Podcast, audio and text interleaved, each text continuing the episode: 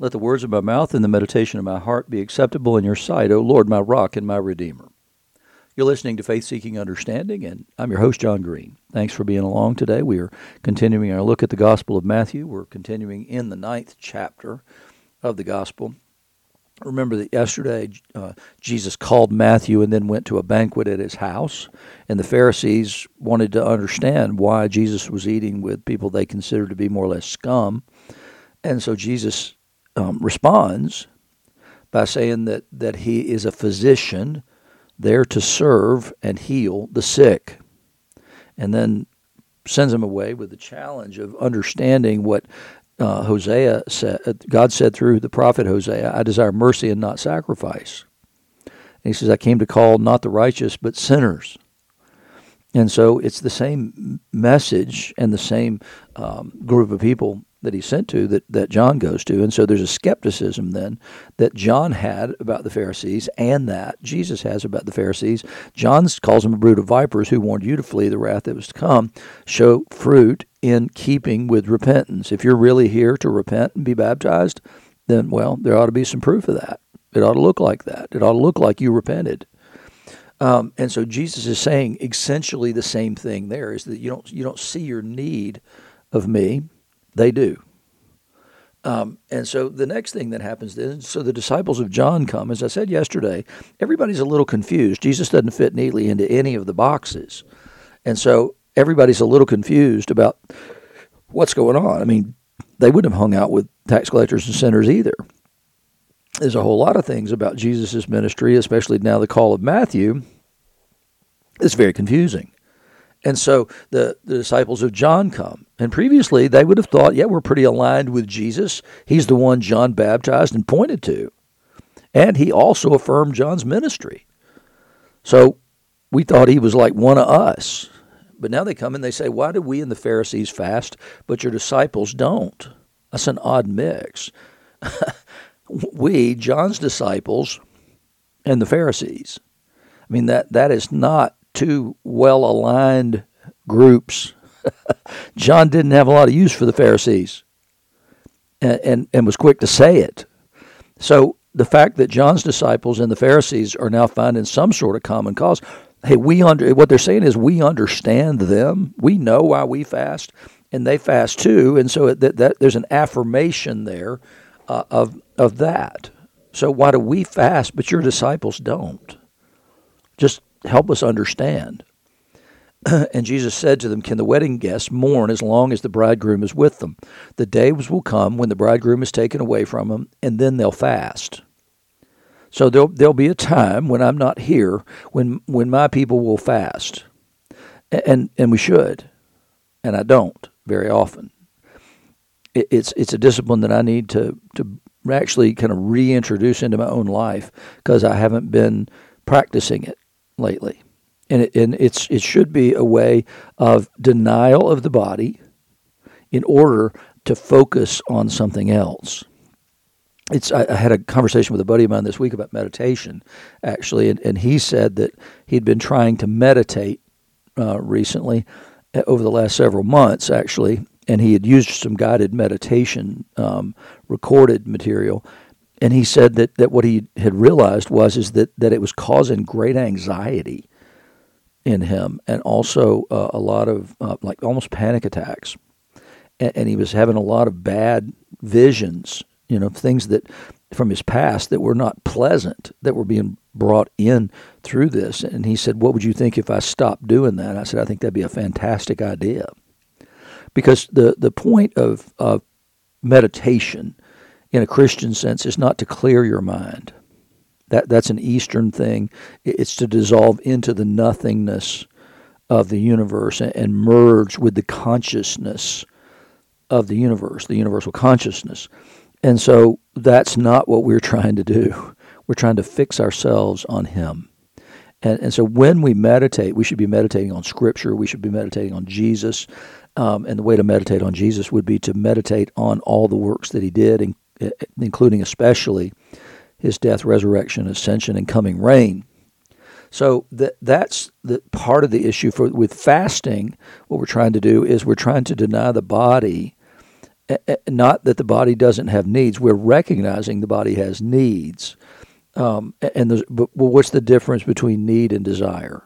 And we're trying to come to that and to tell the body you don't get to rule.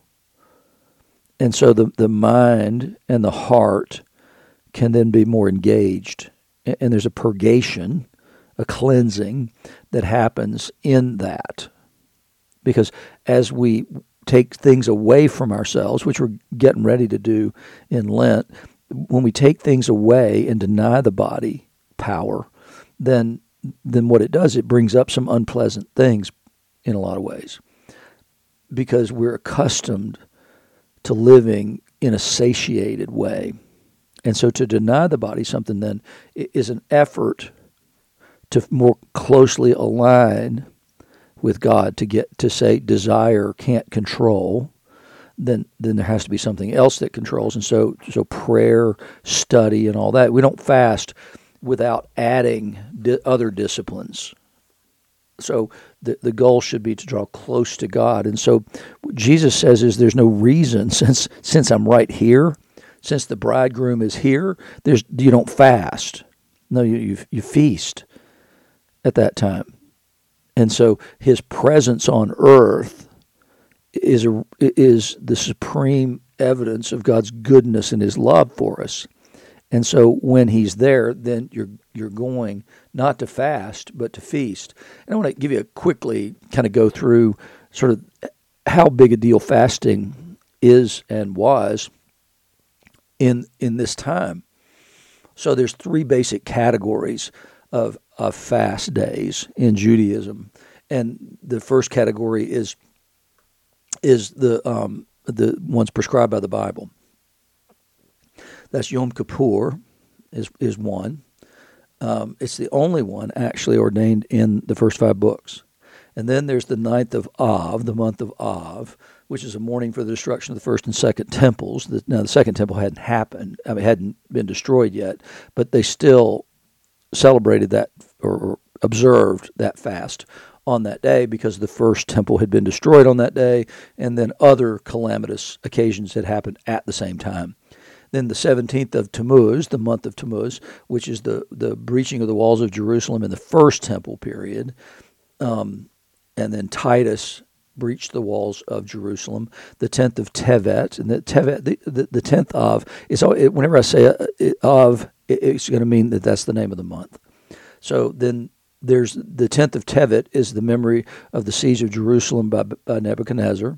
The third of Tishri, called Yom Gedaliah, um, is in memory of the slaying of Gedaliah and his associates, as, as chronicled in Jer- Jerusalem. Uh, sorry, Jeremiah 41 1 to 2.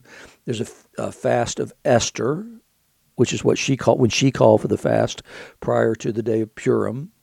And then also there's four other fast days observed at the same time that Zechariah had prophesied, which are the Day of the Atonement and the ninth of Av. Um, and, and, then, so there, that's until nightfall. So then there are others there as well, and they're movable fasts depending on if they fall on the Sabbath or not. And then there are other fasts that are decreed by the rabbis during that period of time, the days between Rosh Hashanah and the Day of Atonement. So there's 10 days there, and as many days as possible in the month preceding it. The first Monday and Thursday, and the following Monday after Passover and Sukkot, which is the Feast of Booths. Um, so that's an atonement for possible sins committed in a state of drunkenness and gluttony during the holidays. Um, there's another one um, in, in the winter months. In, during the three weeks of mourning between the 17th of Tammuz, when there's a fast, and the 7th of Av, when there's a fast, um, that was motivated by a profound grief for the destruction of Jerusalem. The 7th of Adar, which is the day that many people uh, observe the death of Moses, and then also the last day of every month for some people, which is the sort of mini Yom Kippurs. And then there were private fasts that were kept at the anniversary of a parent's death or that of a teacher. The groom and the bride fast on their wedding day until the time of the ceremony. Um, if you have nightmares, then then you fast. So I mean, if a Torah scroll is dropped, then you do. I mean, so there's all kinds of fasts in the calendar. So it would have been obvious that Jesus wasn't keeping these things because he, they were frequently his his ministry was around table fellowship.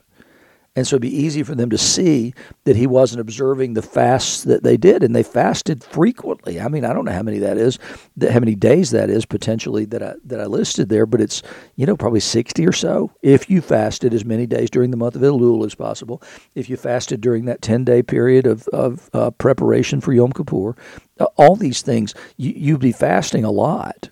And, and so it would be obvious the people who were not observing those fasts would stick out like sore thumbs. And so Jesus's people are not doing this. And so the the the, uh, the disciples of John, who had previously kind of assumed we're all aligned and on the same page, now see that he's not doing this. And so when they come, they ask the question, and when they do, they align themselves with the Pharisees who keep the same practices regarding fasting as they do.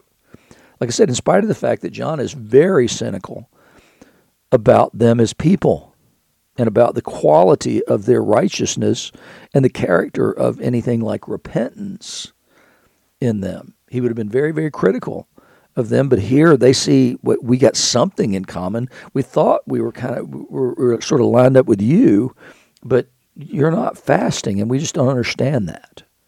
We'd like to understand why you're not. And so he, he, after that, Jesus, in order to, to sort of explain why they're not fasting. He says, No one puts a piece of unshrunk cloth on an old garment, for the patch tears away from the garment, and a worse tear is made. You got to pre shrink it, right? Um, and, but that wasn't something they would have done. So you, you have to shrink it first and then put it on. Or otherwise, you're going to have this new thing, and when it, it's applied to the garment and then it shrinks, it's going to tear that hole even even more widely. He says, Neither is new wine put into old wineskins. If it is, the skins burst and the wine is spilled and the skins are destroyed. The skins have already been stretched by the previous wine that had fermented in there. And now you're talking about putting another one in there, and they're already the skin is stretched to its limit. So you're going to put new wine in there. It's going to ferment and and going to expand even further, and everything's going to be gone. You're going to lose the wine and the skins. No, new wine is put into fresh wine skins, and so both are preserved. And so that's the comparison that Jesus makes. It's the analogy between these two things and the other. And, and so what he's saying, this is new this is a new thing. You can't put the new thing into the old thing and make it make it work right. That I'm doing something new. And, and so what they need to understand is the the comparison that he makes here when he calls himself the bridegroom is is among the wedding guests. They knew exactly what he was claiming. When he claimed to be the bridegroom, he is absolutely claiming that he is the Messiah that he is the one sent by God. He is unique and has the ability to change all the laws, as the, ceremonial laws and things like that that he's talking about here, because these would have been law. But but Jesus says, no. When I'm here, then the law goes away. The presence of God among you changes everything. His presence, he says, changes everything. If you don't think Jesus is making a big claim here, then you're really not paying any attention. Because what he said is, is that the old laws don't apply when I, the bridegroom, am here. And that would have been stunning to hear them him say that. I mean, he, he, he is saying, I have the power and the authority to subvert that part of the ceremonial law. And that's the law that passes away. I mean, that's the reason we don't do away with law regarding sin. We do away with laws regarding ceremonies and things like that. So I'm I'm certainly not an advocate for saying we should observe Yom Kippur, we should observe Rosh Hashanah, we should observe Passover, uh, Feast of Booths, all that kind of stuff. I'm not saying that at all. Never say that. I don't celebrate those things. I, it, it's useful to know them because God ordained them. And so we should see types and antitypes between those ceremonies, those observances, those festivals, and and Jesus.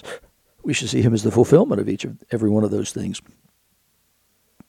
But we should fast because they, they were fasting and observing and praying um, in this interim period between uh, the, the return of the exiles and the coming of Messiah, Jesus says that right now I'm here. And he said, later, when I'm not, my disciples will fast. And so we are those who are now waiting between the comings. We're waiting between the coming of Jesus here in the Gospels and then his coming again. And so we are, are to fast and pray in recognition that, that we want his kingdom to come because we're dissatisfied with the way of the world. We're dissatisfied with the state of things.